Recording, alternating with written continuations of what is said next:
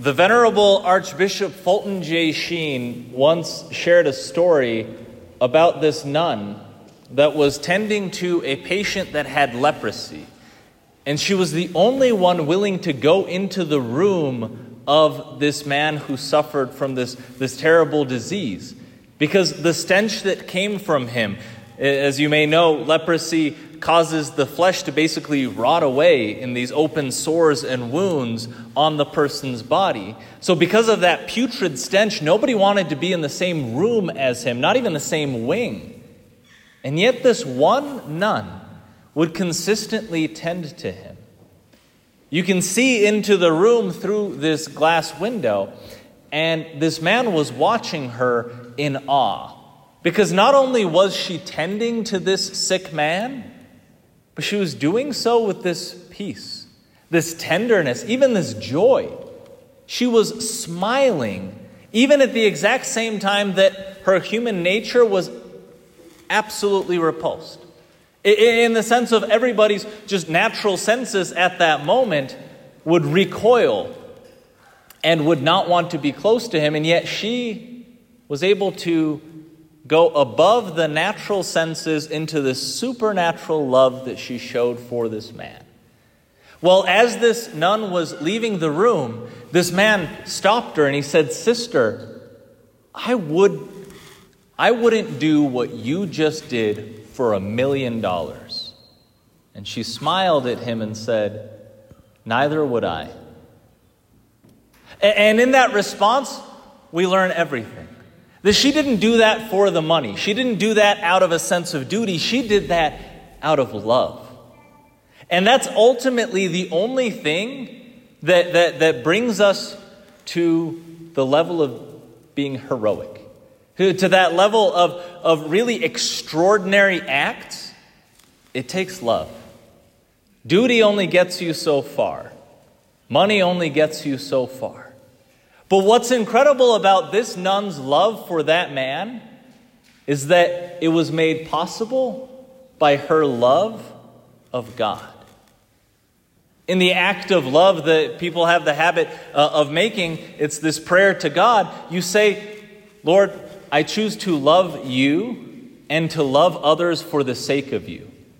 And sometimes we hear that and we think, no, no, no, you should love others for their own sake. Yeah, I guess.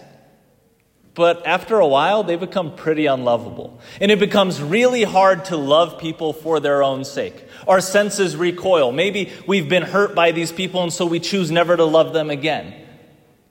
Where our natural capacity to love people for their own sake runs out, we learn to love them for God's sake.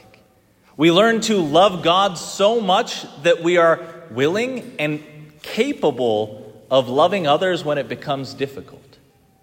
And it's that tie between loving God and loving neighbor that Jesus makes so beautifully in today's gospel.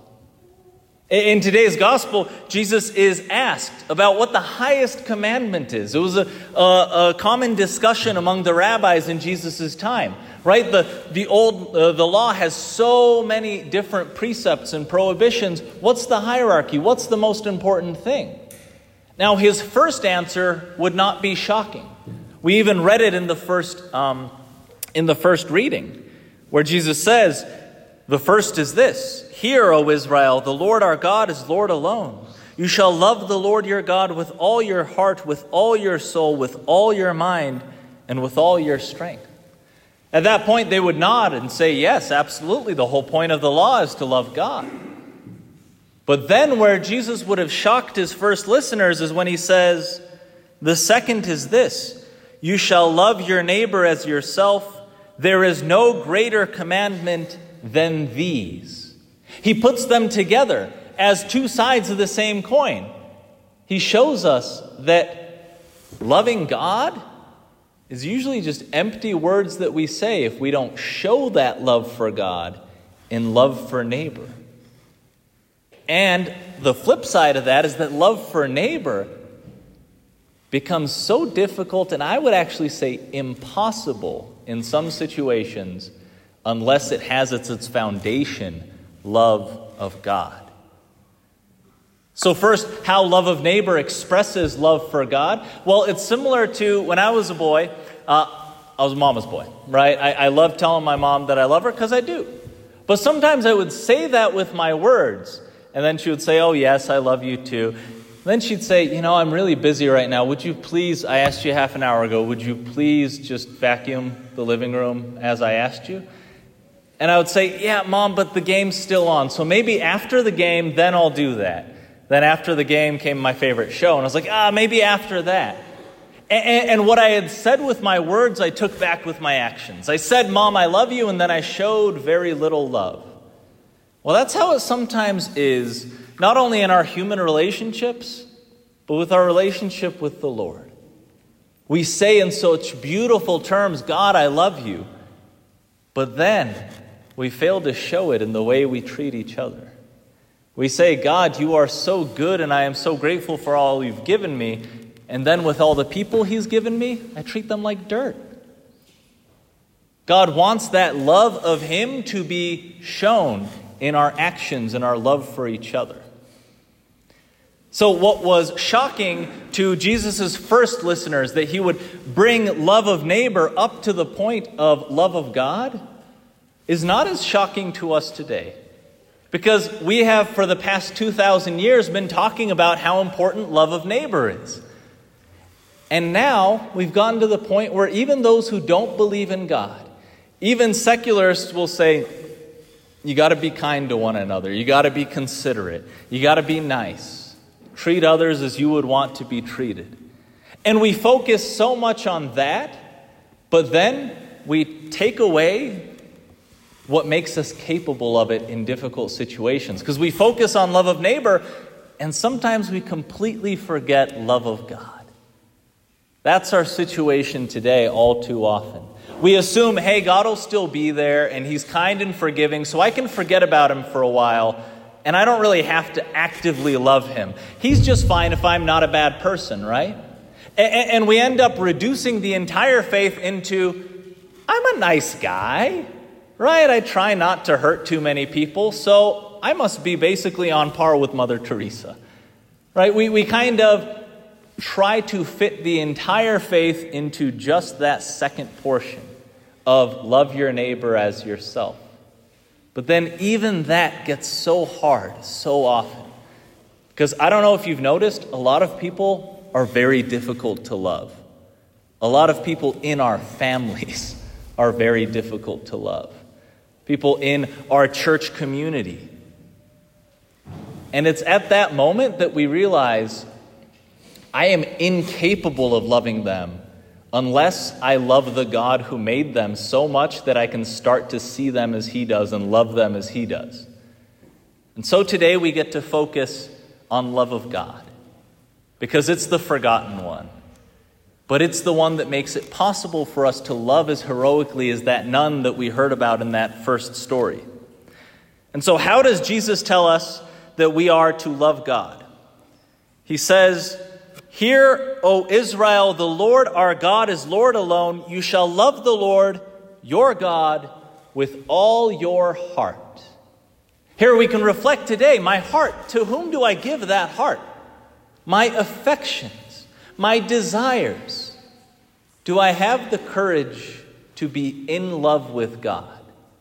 Or, or is that something that is just, ah, that's a little too weird for me? I don't know. I will, I will use my love on the things of this world, on my family, on my friends, on my spouse.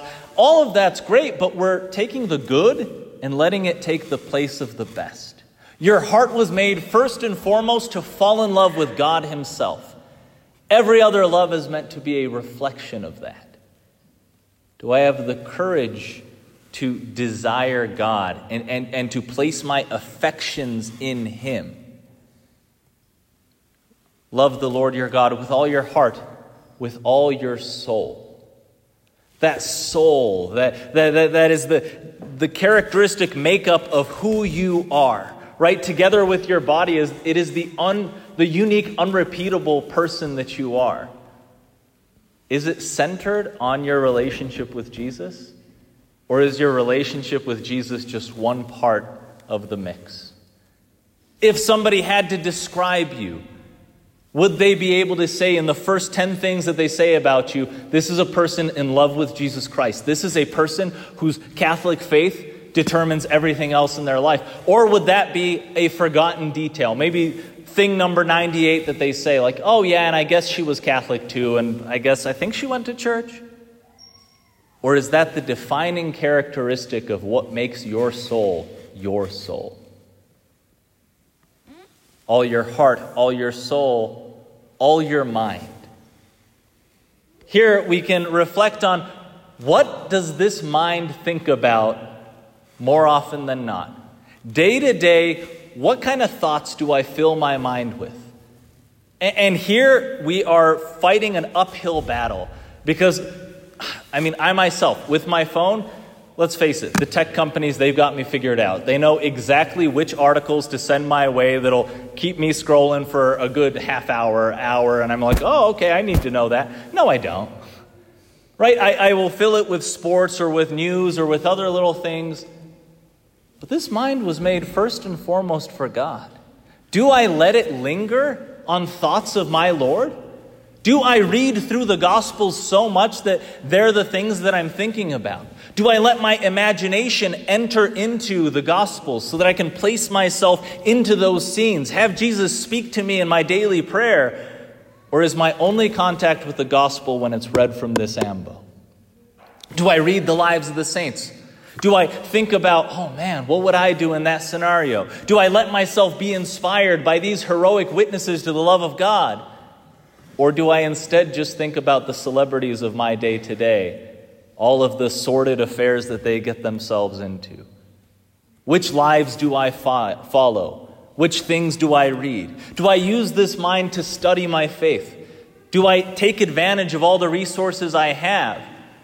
Or do I just let my mind and all of the thoughts within it be wasted on that which is passing, that, with, that which in a year I will no longer care about? Love the Lord your God with all your heart, with all your soul, with all your mind, and with all your strength. And here we realize that precious commodity that we have and feel like we have too little of time and energy. How do I spend the strength that I have, the time that I have, the energy and attention that I have? Do I spend it on bettering my relationship with the Lord to such a degree that I can then heroically love the people in my life? Or do I usually just spend it following whatever little plans I have for this week, this month, this year? Or do I just waste it? Not even having a goal, not even having a purpose, just kind of drifting getting lost in my phone every day, getting lost in my computer every day, and then realizing a month has passed, two months have passed. Where is my strength gone? It's just kind of dwindled away. Well, at this point, we might think, yeah, I can do a little bit better loving God. We might think, ah, God, to be honest, even in just like the loving neighbor part, I feel like I don't have the strength for it. Like, you don't know the people that I have to work with. Like, it is just so difficult for me I don't have the strength. And that's where it's beautiful what we said in the responsorial psalm. What four or five times we repeated, I love you, Lord, my strength. And that can become for us the refrain for the rest of this week. When loving the person in front of us gets very difficult, we can say before we bite their heads off with that, that comeback that we were thinking of as they were chewing us out, we pause, we take a breath, and we say, I love you, Lord, my strength. And just in the, the seconds that it takes us to say that, we invite the Holy Spirit in to give us the strength to be able to love this otherwise unlovable person. In that moment that we say, I love you, Lord, my strength, we recognize I can actually love this person in front of me because he loves him. Because I love him, I can love her. I can love him. And so may I love you, Lord, my strength, be our refrain throughout this week. May it be that prayer that helps us to convert our hearts, convert our souls, convert our minds and our strength, all to help us fall more in love with the God who helps us to live lives of love toward Him and toward the people in our lives.